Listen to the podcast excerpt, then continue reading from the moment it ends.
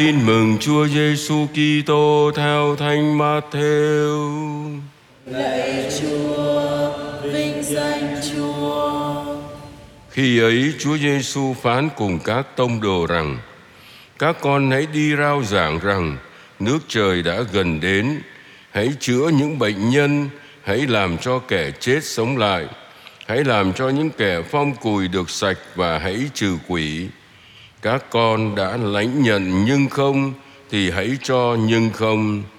Các con chớ mang vàng bạc, tiền nong trong đai lưng, chớ mang bị đi đường, chớ đem theo hai áo choàng, chớ mang giày dép và gậy gộc, vì thợ thì đáng được nuôi ăn. Khi các con vào thành hay làng nào, hãy hỏi ở nơi đó ai là người xứng đáng thì ở lại đó cho tới lúc ra đi. Khi vào nhà nào, các con hãy chào rằng, bình an cho nhà này. Nếu nhà ấy xứng đáng thì sự bình an của các con sẽ đến với nhà ấy. Nhưng nếu ai không tiếp rước các con và không nghe lời các con, thì hãy ra khỏi nhà hay thành ấy và rũ bụi chân các con lại. Thật thầy bảo các con trong ngày phán xét đất Sodoma và Gomorrah sẽ được xét xử khoan dung hơn thành ấy. Đó là lời Chúa. Lạy Chúa Kitô, ngợi khen Chúa. Nhận và cho nhưng không. Vâng thưa quý ông bà và anh chị em, đặc biệt là quý bệnh nhân và quý vị cao tuổi. Anh em đã được cho không nhưng không thì cũng phải cho đi cách nhưng không như vậy. Đó là huấn lệnh của Chúa Giêsu và theo huấn lệnh này, người được sai đi làm chứng nước trời phải thay đổi cái lối suy nghĩ, hành động của mình để hoàn toàn tin cậy vào Chúa và sống theo lời người. Sống theo lời người là sống tinh thần nghèo khó, không cậy dựa vào của cải, không tham lam, không quá lo lắng vật chất. Sống theo lời Chúa là sống rộng rãi với mọi người. Đã nhận nhưng không thì cũng phải cho đi nhưng không. Và tận tụy kiên trì, khử trừ ảnh hưởng của ma quỷ, ra khỏi tâm mình, hồn mình.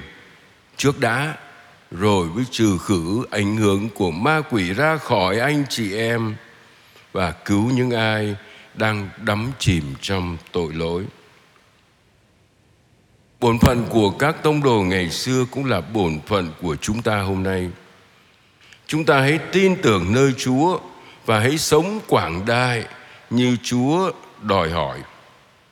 Hãy cho đi những gì mình đã lãnh nhận từ nơi Chúa.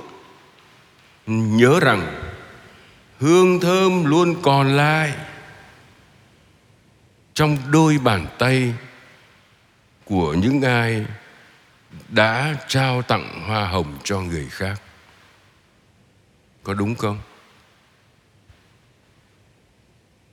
Tôi còn nhớ câu chuyện trong ngày mừng sinh nhật của người cha, bé gái Geraldine Maxwell lại được người cha tặng cho một con gấu bông. Cô bé nhảy cẫng lên vì quá vui. Bỗng cô giật mình và ngưng nhảy nói với ba của bé.